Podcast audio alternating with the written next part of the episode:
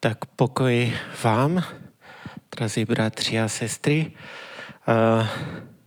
Jsem rád, že můžeme dneska tady být. Minulou neděli jsme tady měli bratra Vaška. Ten nám hovořil o lásce k blížnímu. Tam jsme četli třeba takový verš jako nové přikázání vám dávám, abyste se navzájem milovali to řekl pan Ježíš.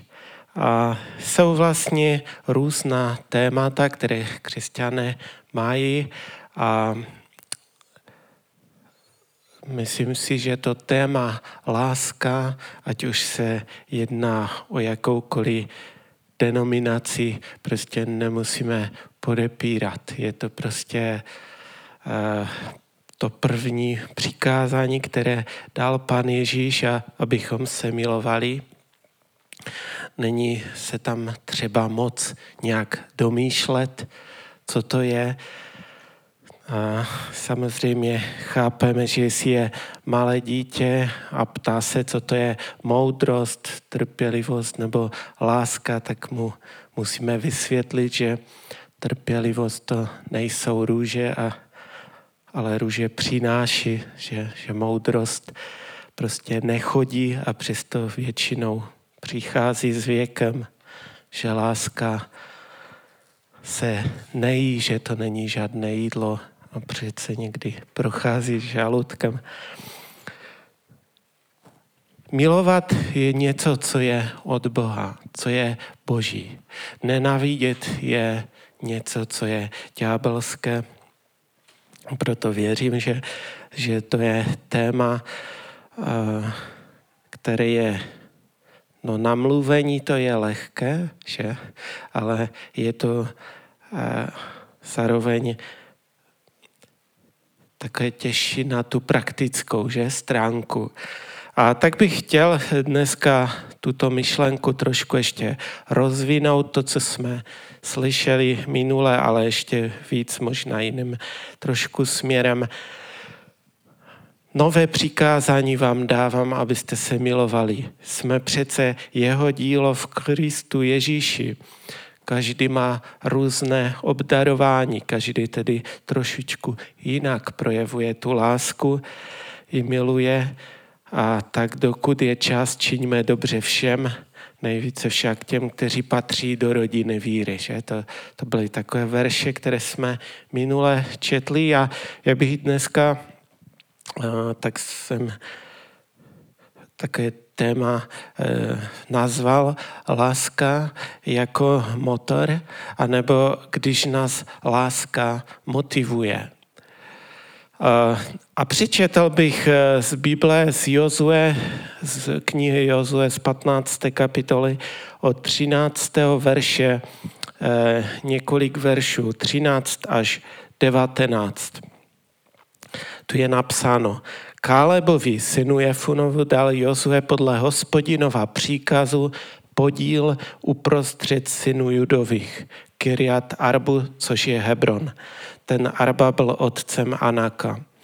Kaleb odsud vyhnal trojici Anakových synů, Šešaje, Achimana a Talmaje, potomky Anakovi, a táhl odtud dál proti obyvatelům Debíru, dříve nazývanému Kyriat Sefer.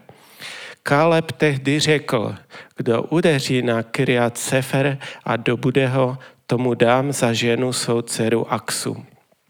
Dobil ho otněl, syn Kálebova bratra Kenaze, a tak mu Káleb dal svou dceru Aksu za ženu. Jednou za ním přišla a nabádala ho, ať jejího otce žádá o pole. Když se sedla z osla, Kaleb se jí zeptal, co bys ráda? Dej mi prosím dárek, odpověděla, vždyť si mi dal zem v negevské poušti, kež bys mi dal studánky s vodou. A taky dal studánky horní i dolní gulot.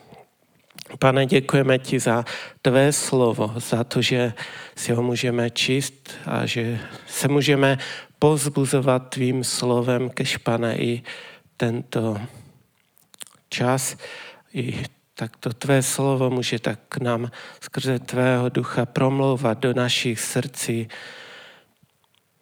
Tak tobě buď, pane, čest a slava. Amen. Takže kdo by neznal Jozueho a Kaleba, že? To znají všichni křesťané a v tehdejší době už i každé malé dítě vědělo, co to je Jozue a Kaleb. Jozue a Kaleb totiž byli ti jediní dva, kteří eh, vlastně přišli do zaslíbené země a oni tehdy ještě izraelské pospolitosti, ještě přitom eh, ten první krát, když tam byli jako zvědové, tak domlouvali v numery 14.8 až 10 čteme, že oni řekli lidu, jestliže nám hospodin bude přát, uvede nás do této země a dá nám ji. Je to země oplivající mlékem a medem. Nechtějte se přece bouřit proti hospodinu. Nebojte se lidu té země. Sníme je jako chleba. Jejich ochrana od nich odstoupila, když to s námi je hospodin. Nebojte se jich. Avšak celá pospolitost byla trošku jiného názoru. A tak celá pospolitost však křičela, aby je ukamenovali. A teď eh, tento příběh už je eh, v době, kdy už tam je nová pospolitost a ti staří už nejsou a pouze Jozue a Kaleb, to jsou ti muži s velkým M, tak jako muži, kteří nebo aspoň já věřím tomu, že ti lidi, se, ta generace se dívala na tyto dva lidi, že si říkali, to jsou prostě lidé, kteří věřili Boha, Bohu a nezalekli se. To jsou lidi, kteří obstáli, s nimi jen tak nic nepohne. A šáhnout si na ně, to by mě tež mohli namazat na chleba, že? Na ženu, na děti jeho. A nemůžeš šáhnout na ně. To byly, tak si představuju, že to bylo něco také jo, tak znešené nebo posvátné, že? No a to, co jsme četli, to je o tom, že bylo rozdělování té země, každá, každé pokolení dostalo nějakou část a stejně i Kálebovci, Káleb obdržel zemi a nebylo to jenom, že obdrželi zemi, ale museli ji vybojovat. A tak jsme tam četli, že Kaleb tam eh, vyhnal prostě eh, takové tři lidi, to nebyli uh, nějací křováci nebo nějaká zvěř, ale anákovci to byli obří, že? A tak to tam je napsáno, že vyhnal ty šešaje, šešaje Achimana Talmaje, v uvozovkách je snědl jako chleba, tak jak to eh, tam tehda řekl.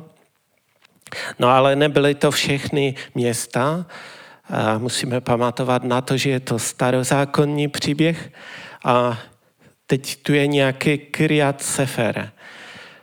Není to tam napsáno, ale patrně možná i tam byl nějaký anákovec, že? A možná si tak Kaleb, tak si představuje, že Kaleb si tak řekl, kdyby se tak našel někdo, kdo prostě by mi nedýchal pořád na záda. A kdyby si tak našel někdo, kdo by šel v čele, tak si říkat, tak ten by se mi líbil. A tak on tenkrát tam dal takovou výzvu těm, těm lidem, bratřím, mužům.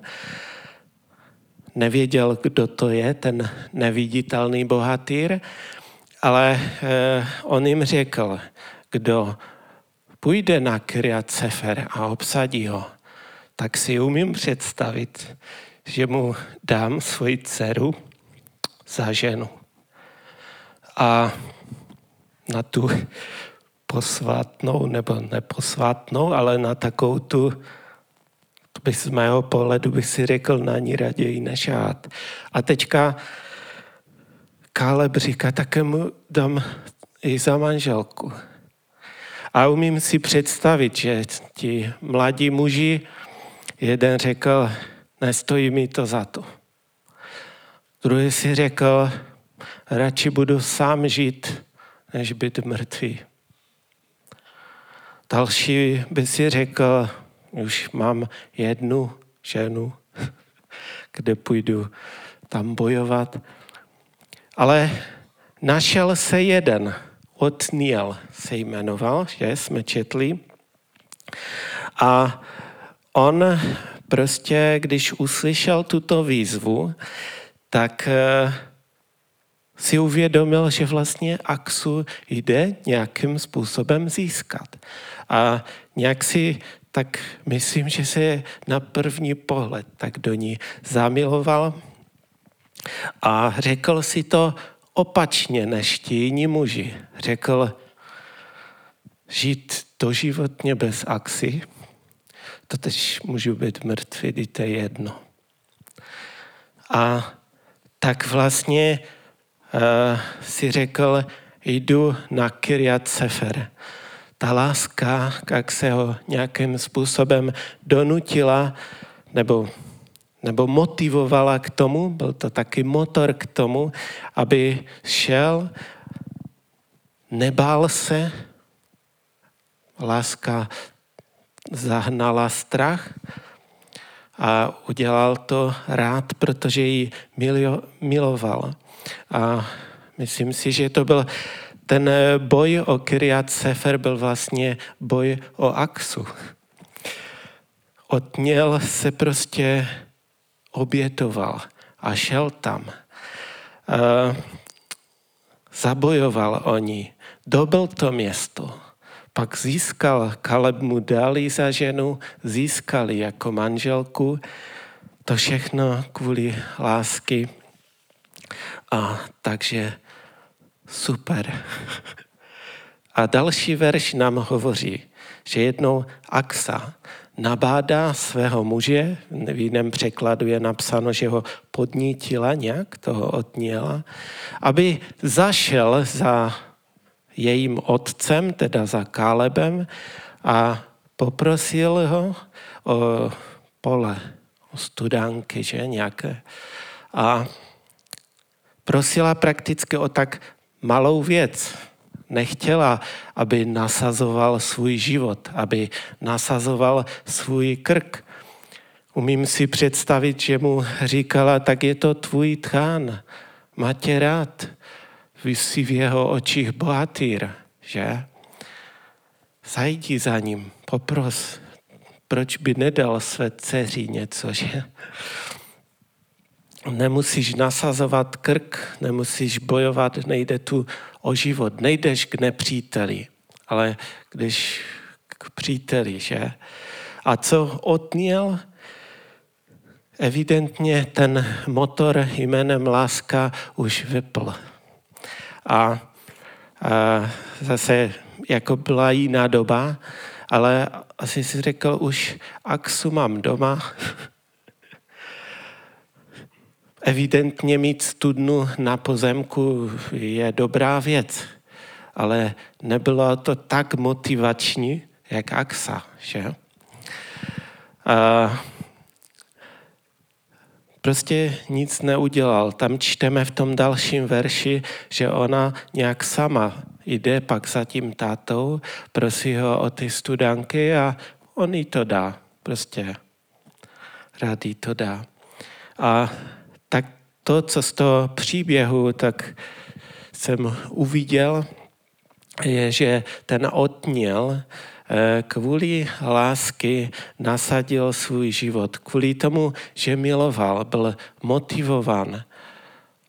Láska mu zahnala strach, nebál se. Eh, jednal až tak daleko, že nasadil svůj život ale jakmile neměl důvod, a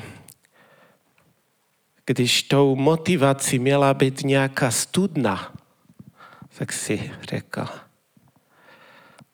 Nepohlasním ani jeho žena.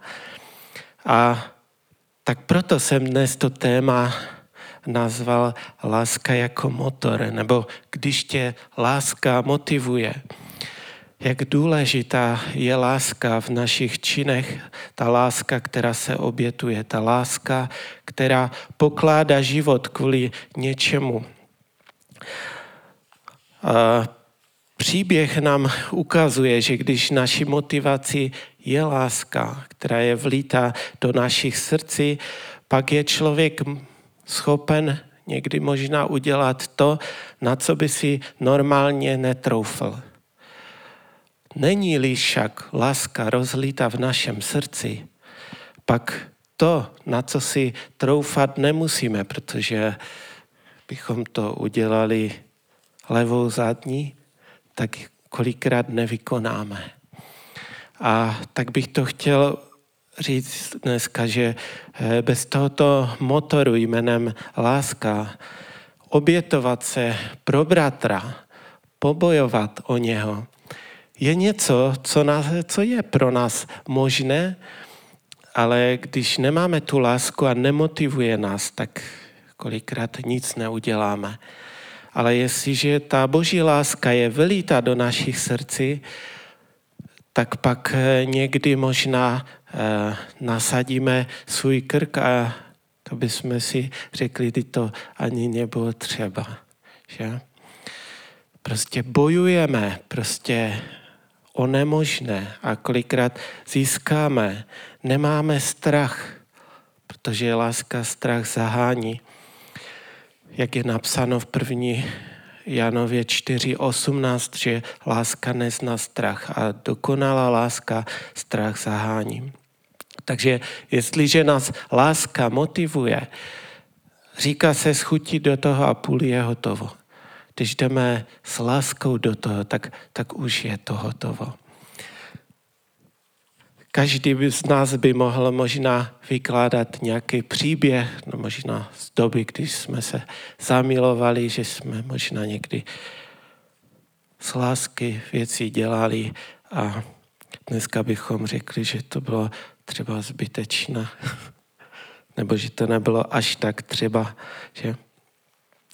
A tak bych chtěl teď e, taky, taky první bod,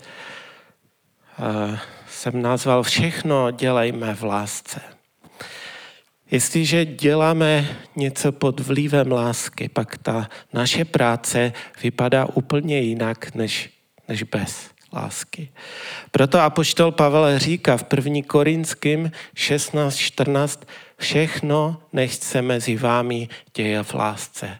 Všechno, ať se děje v lásce. Cokoliv děláš, dělej to v lásce. Pan Ježíš říká v Janu 15.9, že jako si otec zamiloval mne, tak jsem si já zamiloval vás. Zůstaňte v mé lásce. Nechte, ať prostě to, co vás motivuje, je boží láska. A ten tím motorem, co vás pohání, je boží láska. A to až tak daleko, že v Římanům 14.15 je napsáno, trápili se tvůj bratr proto, co již, nežiješ už v lásce. Není to snad chyba bratra, že se trápí pro to, co já jím? možná, možná ano, ale apoštol Pavel v 1. Korinském 8.13 říká, že je-li, je-li jídlo kamenem úrazu pro mého bratra, nechci už nikdy jíst maso, abych nepřivedl svého bratra k pádu.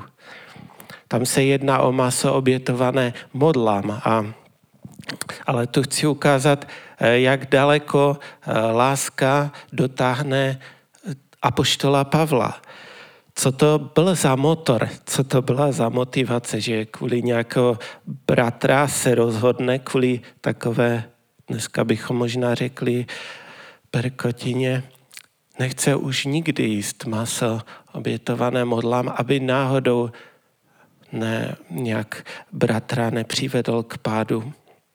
Až tak daleko. A tuto lásku v nás působí Boží duch. Že?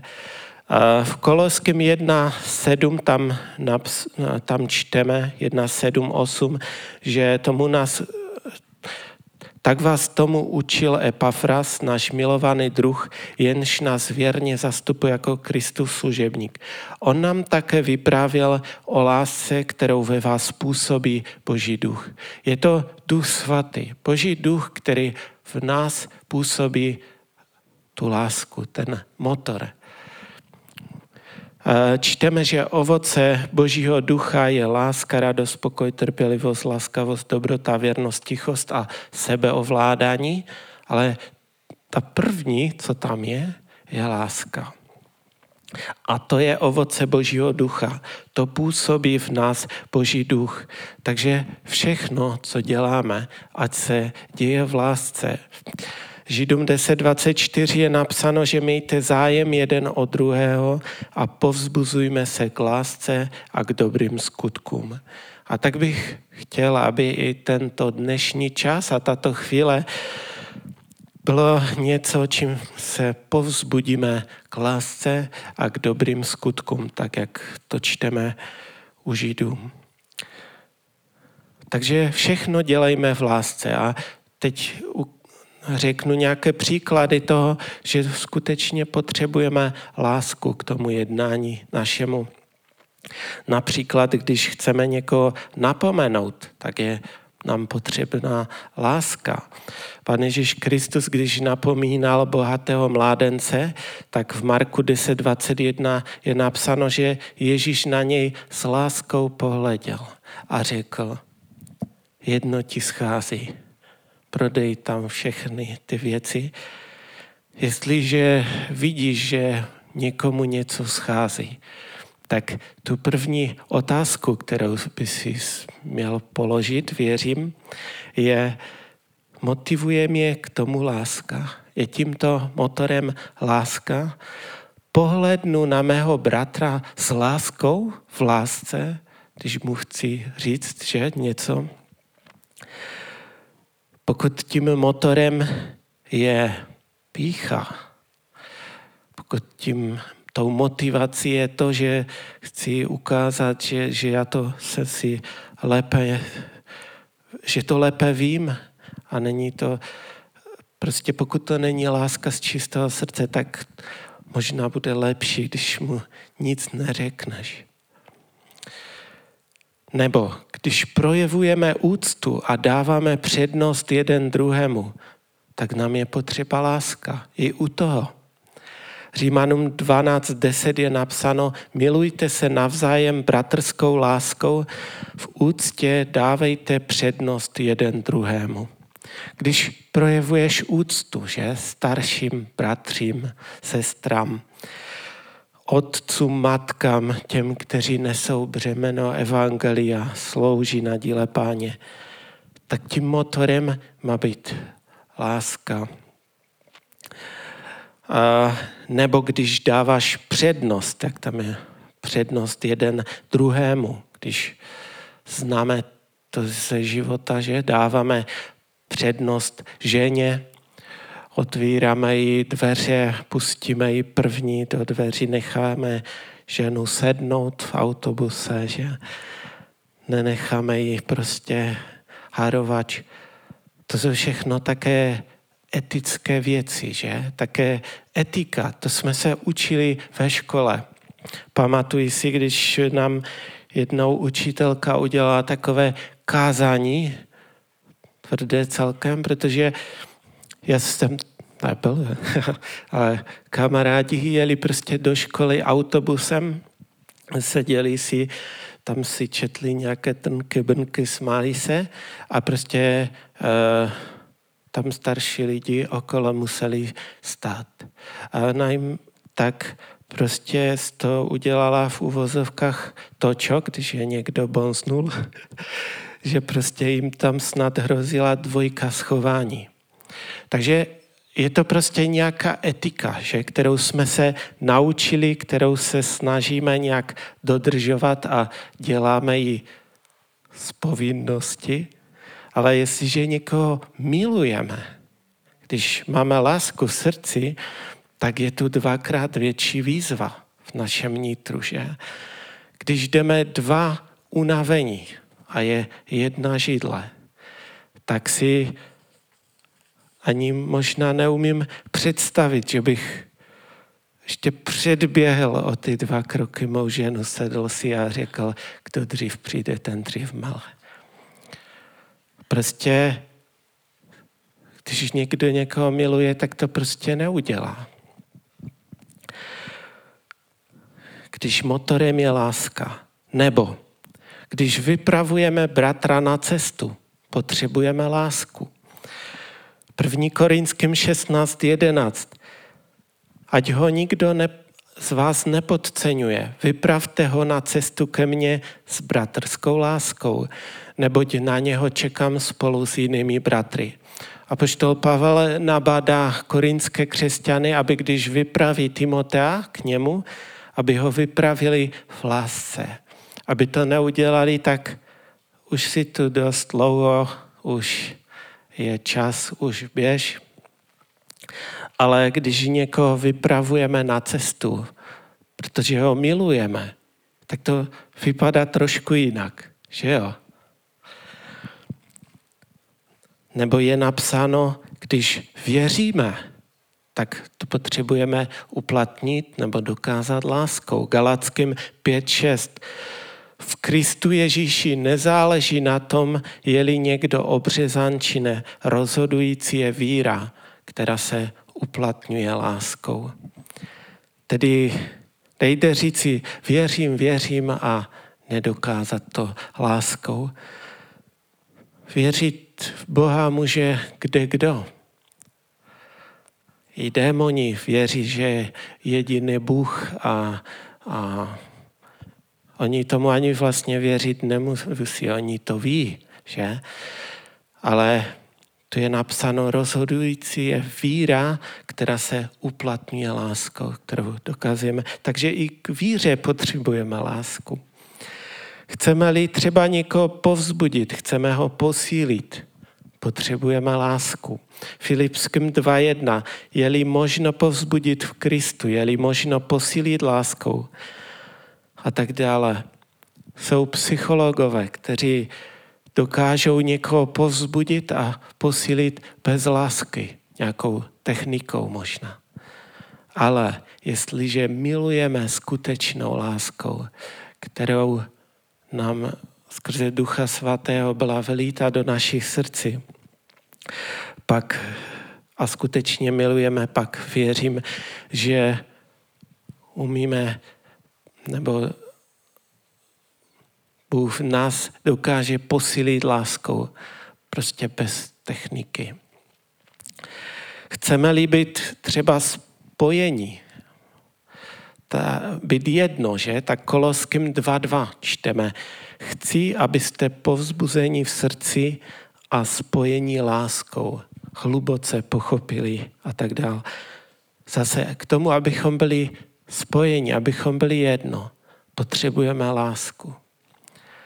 A tak si můžeme vzít konkordanci, vyhledat si všechna ta spojení a ty verše a zjistíme, že skutečně všechno potřebujeme dělat v lásce. Ať už přijímáme někoho odinut třeba, potřebujeme to dělat s láskou. Židům 13.2 je napsáno, s láskou přijímejte i ty, kdo přicházejí odinut. Tak někteří, aniž to tušili, měli za hosty anděly. Chtěli byste mít v domě anděla? Někteří asi ne. Ale, ale to je třeba přijmout toho hosta s láskou, že? A skutečně bychom mohli pokračovat verš za veršem, kdy přijdeme na to, že cokoliv budeme dělat bez lásky, tak je to taky v první Korinským 13.1 je třeba napsáno, že můžeš mluvit jazykymi lidskými, andělskými, ale jestli budeš to mluvit bez lásky, tak víš, jak to bude znít? Jako dunící kov, zvučící zvon. Druhý verš hovoří, že mít dar proroctví můžeš mít, rozumět všem tajemství, obsáhnout všechno poznání, můžeš mít tak velikou víru, že bys hory přenášel. Ale jestliže nebudeš mít lásku, tak nic nejsi.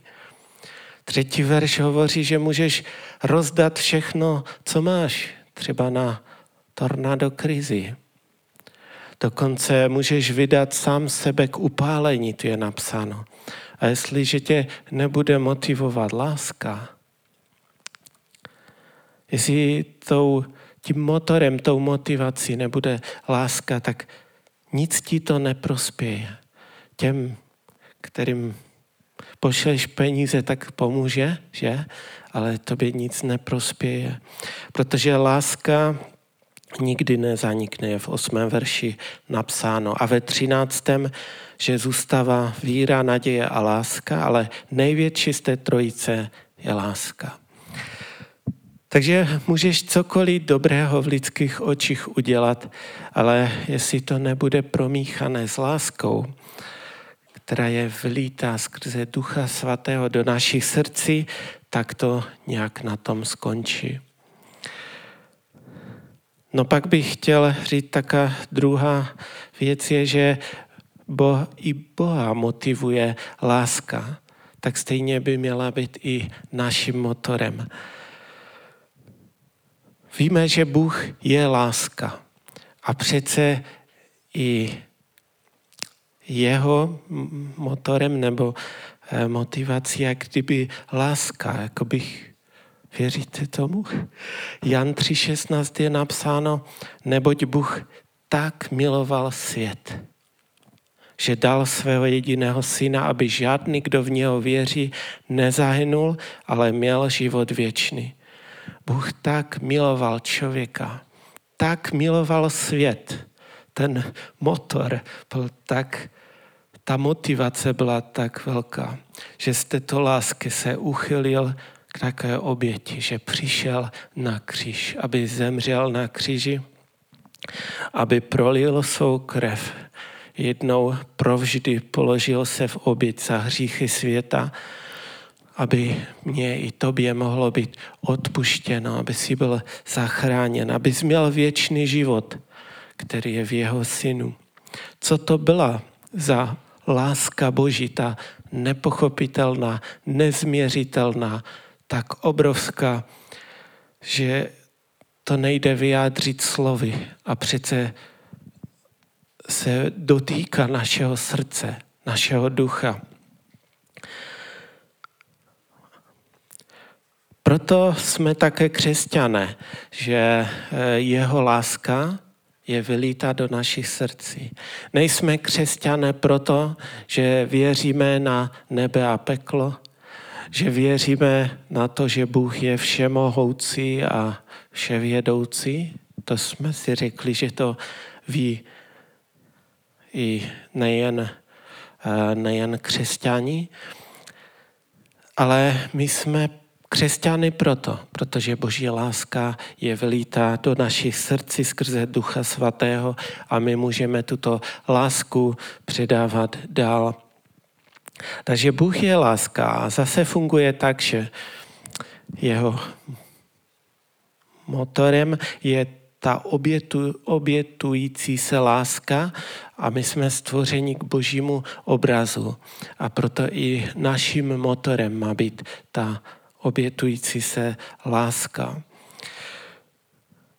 Římanům 5.8. Bůh však prokazuje svou lásku k nám tím, že Kristus za nás zemřel, když jsme ještě byli hříšní. Co je to za obětující se láska, která, když my jsme ještě hříšní, tak on umírá na kříži.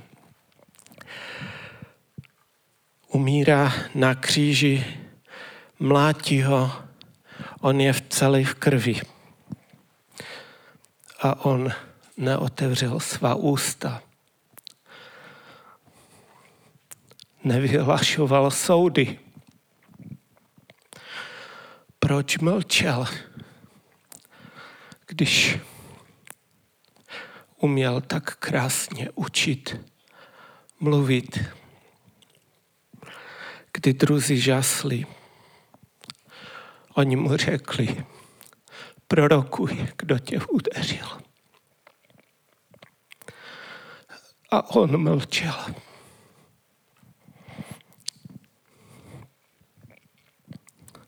Přitom věděl, kdo, go, kdo ho udeřil. Jeho šaty rozdělili losem, přibili ho na kříž. A on se modlí k Bohu. Otče, odpustím. Nevědí, co činí. Proč to všechno, když vidí to násilí pacháné na něm, proč něco neřekne, nemá co říct? Věřím, že mlčel proto, protože tě miloval. A protože tím motorem jeho byla láska k tobě a ke mně. Obětující se láska, tak to vytrpěl.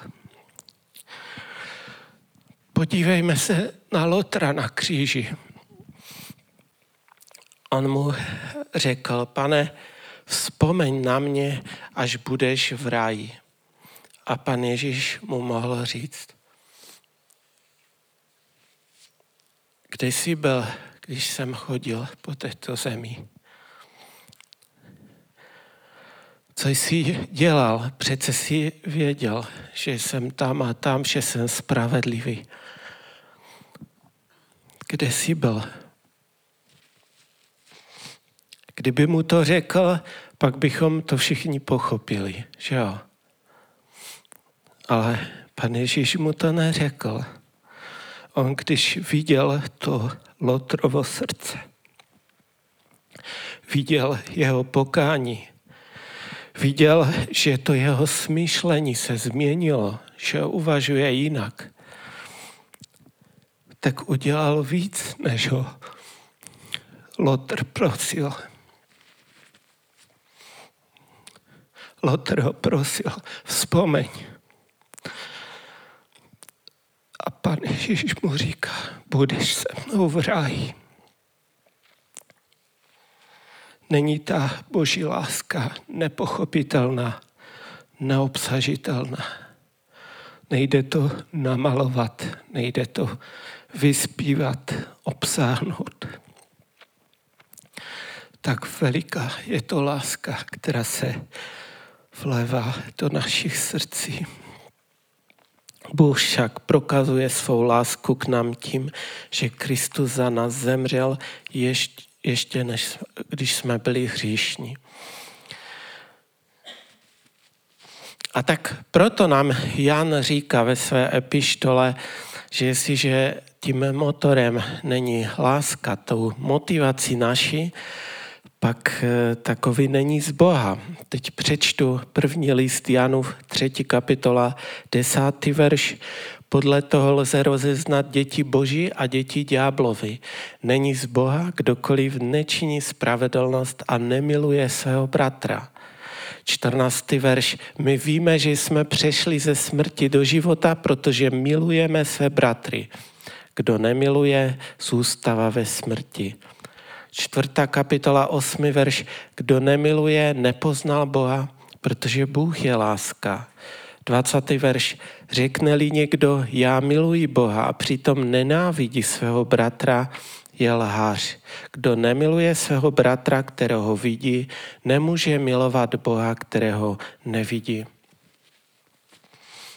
A takže věřím, že tak podobně, jako to Otniela motivovala láska, byla láska k Axe, a proto rád vykonal to, co normálně by nevykonal, proč by šel na Kriat Sefer, že? Stejně věřím, že i křesťan, který miluje Boha, rád slouží, pokládá svůj život, dělá to prostě tak, jak to Bůh dělal. Že, nebo tak, jak to Bůh dělá. Že tak miloval, že něco udělal. Za tři je, že miluj až do konce. V Janu 13. kapitole druhé polovině prvního verše čteme, že Ježíš věděl, že přišla jeho hodina, aby z tohoto světa šel k Otci. Miloval své, kteří jsou ve světě a prokázal svou lásku k ním až do konce. Až do konce jim prokázal lásku. Ne na hodinu, ne na den, ne na měsíc, ne na rok.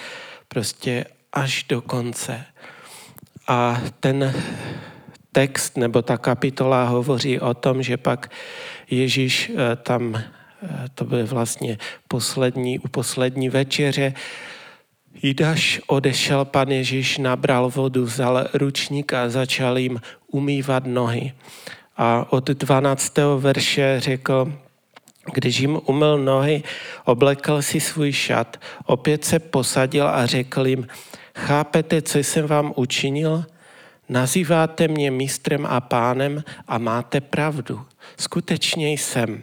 Jestliže, jestliže tedy já, pán a mistr, jsem vám umyl nohy, i vy máte jeden druhému nohy umývat.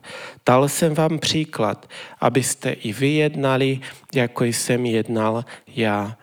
Amen, amen, pravím vám, sluha není větší než jeho pán a posel není větší než ten, kdo ho poslal. Když to víte, blaze vám, jestliže to také činíte. Nazýváš Pana Ježíše mistrem a pánem? Jsi jeho učedníkem? Jestliže ano, tak pan Ježíš tady dává příklad. Říká, jednej ty tak, jak jsem jednal já.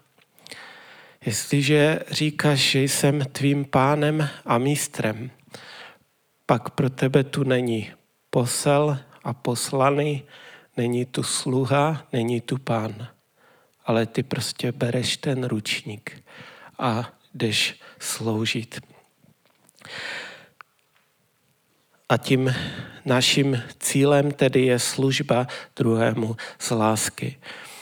A tam je pak napsáno, on řekl, že jestliže nejenom, že to slyšíte, tak super, ale bláze vám, jestliže to také činíte. Kdyby to bylo jen tak, že slyším to slovo jedním uchem, druhým to vypustím, řeknu si je, to jsou krásná slova, ale blaze vám, jestliže to také činíte, tak jak nám ukázal. Protože jestliže ne, pak jsem takový čtvrtý bod, že nemilovat to je prostě náš konec. V žalmu 50, 16 až 22 je napsáno, že svévolníkovi Bůh praví, nač odříkáváš má nařízení, proč si bereš do úst moji smlouvu? Ty přece nenávidíš kázeň, ty má slova za sebe jen házíš, spatříš zloděje a běžíš k němu, s cizoložníky máš podíl. Ústa propůjčuješ ke zlému, svůj jazyk si spřáhl selsti, usedneš a mluvíš proti bratru, kydáš hanu na syna své matky. To jsi dělával a já jsem mlčel.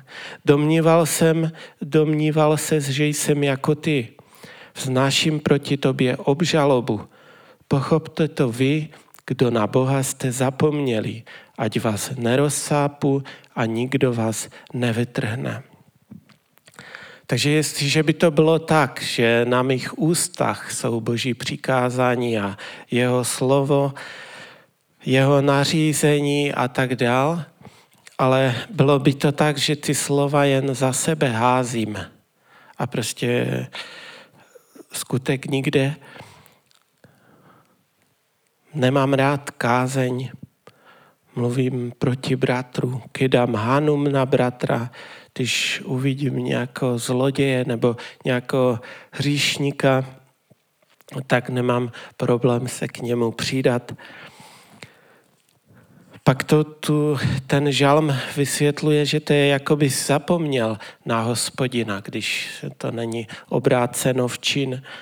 A ti, kdo na Boha zapomněli, tak to je taková tvrdá odpověď. On říká, ať vás nerozsápu a nikdo vás nevytrhne. Takže to jsi dělával a já jsem mlčel. Takže věřím, že to není tak, že když Bůh mlčí, tak to znamená, že všechno, co dělám, se mu líbí. Ale věřím, že mlčí, protože má rád nás a že čeká, že se obrátíš, že prostě změníš směr. Že to není Bůh, který by hned vzal hůl jako policajt a protáhl nám by to přes záda. On říkal, myslel si, že jsem jako člověk. A tak to dělají policajti a tak je to správně, že to dělají. Že prostě vemou hůl a hned prostě zjednají nápravu. Ale Bůh říká, že není policajt.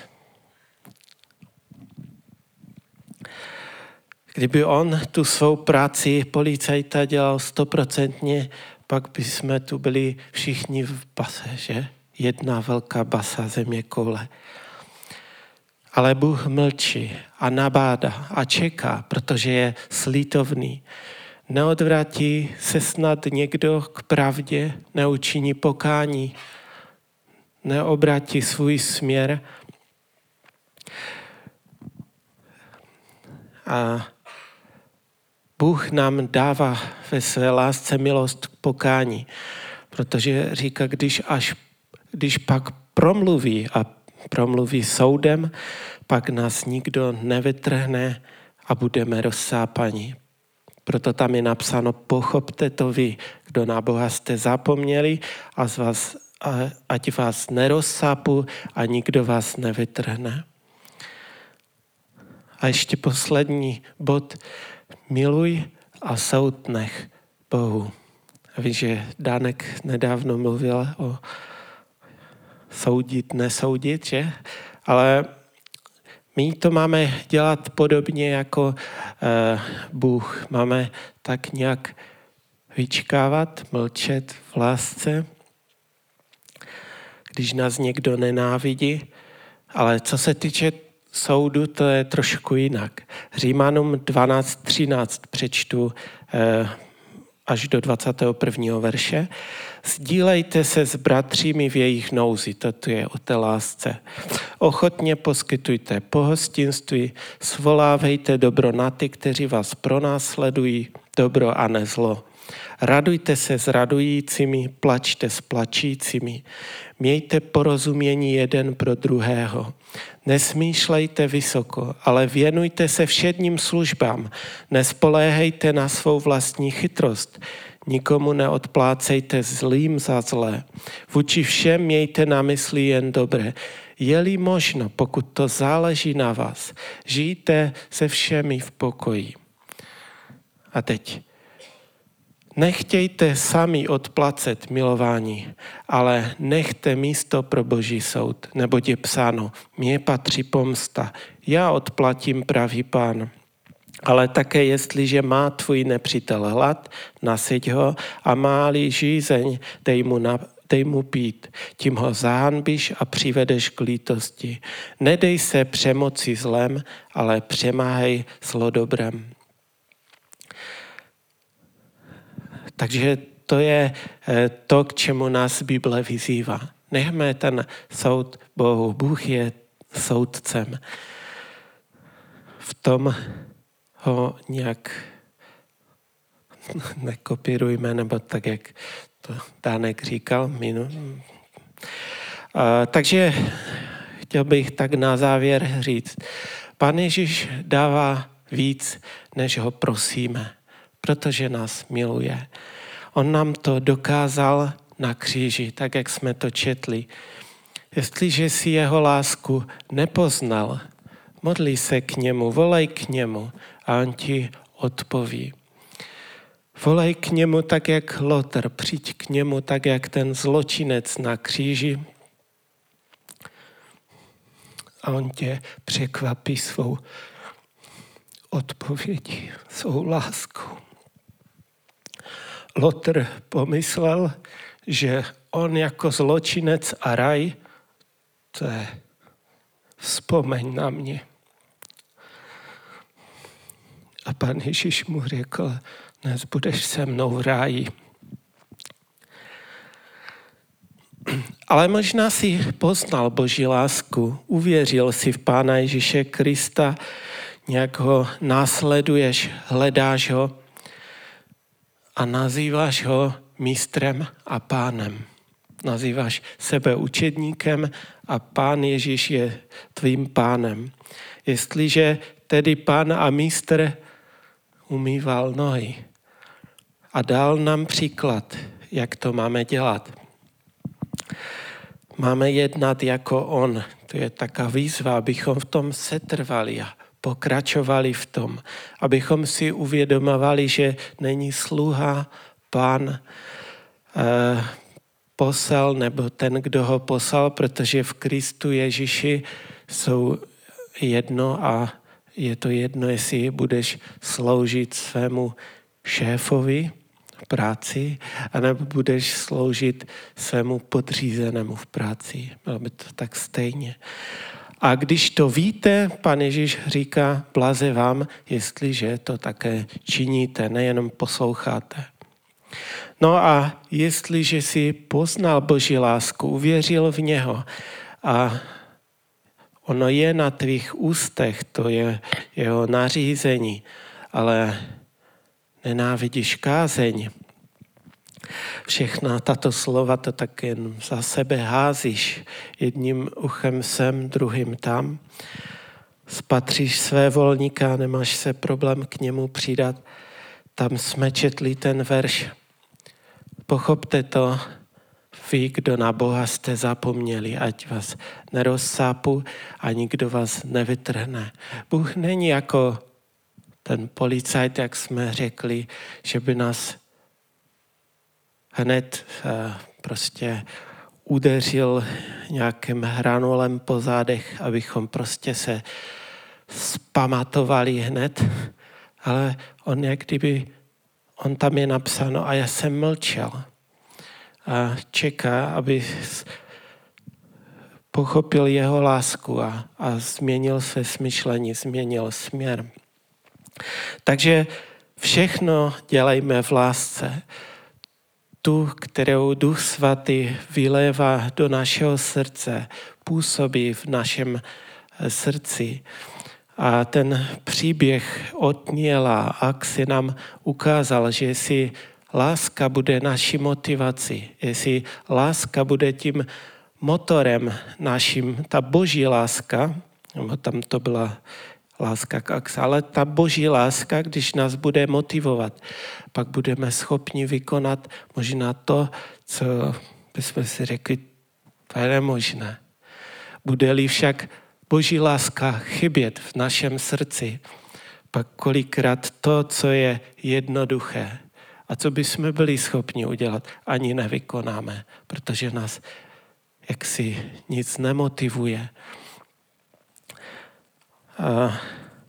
Můžeme se na závěr modlit, můžeme sklonit své hlavy a se budu modlit.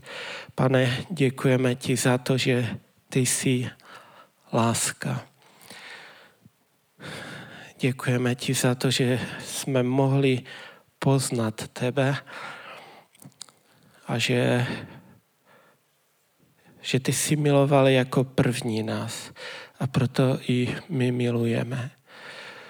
Děkujeme ti za to, že jsme tě mohli poznat že ta tvá láska se může skrze Ducha Svatého tak vylévat do naší srdci. Tak tě chci, pane, prosit o sebe a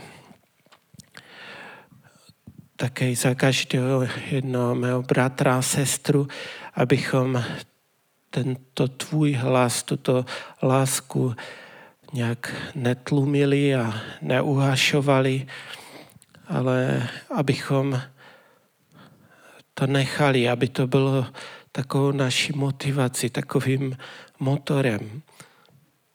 aby ta tvá boží láska nás motivovala mm, k tomu, když budeme sloužit jeden druhému,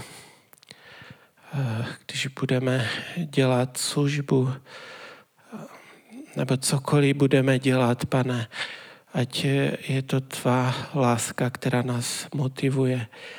Tak ti děkujeme za to, že můžeme tak svůj zrak na tebe eh, upnout, můžeme upnout eh, svůj zrak na kříž, na Golgotu, na tvou oběť, protože to je příklad tvé lásky. A když si to tak uvědomujeme a s tímto pohledem upřeným tebe následujeme, žijeme a tak praktik, žijeme v praxi, Bože, ten svůj život tady na zemi. Tak ti děkuji za mé bratry a sestry, za to, že můžeme být v té tvé rodině, že můžeme být nazváni tvýma dětma, že jsme jimi. Tobě buď, pane, za to slava čest, tak buď vyvyšená oslave z naší srdci, pane. Amen. Amen.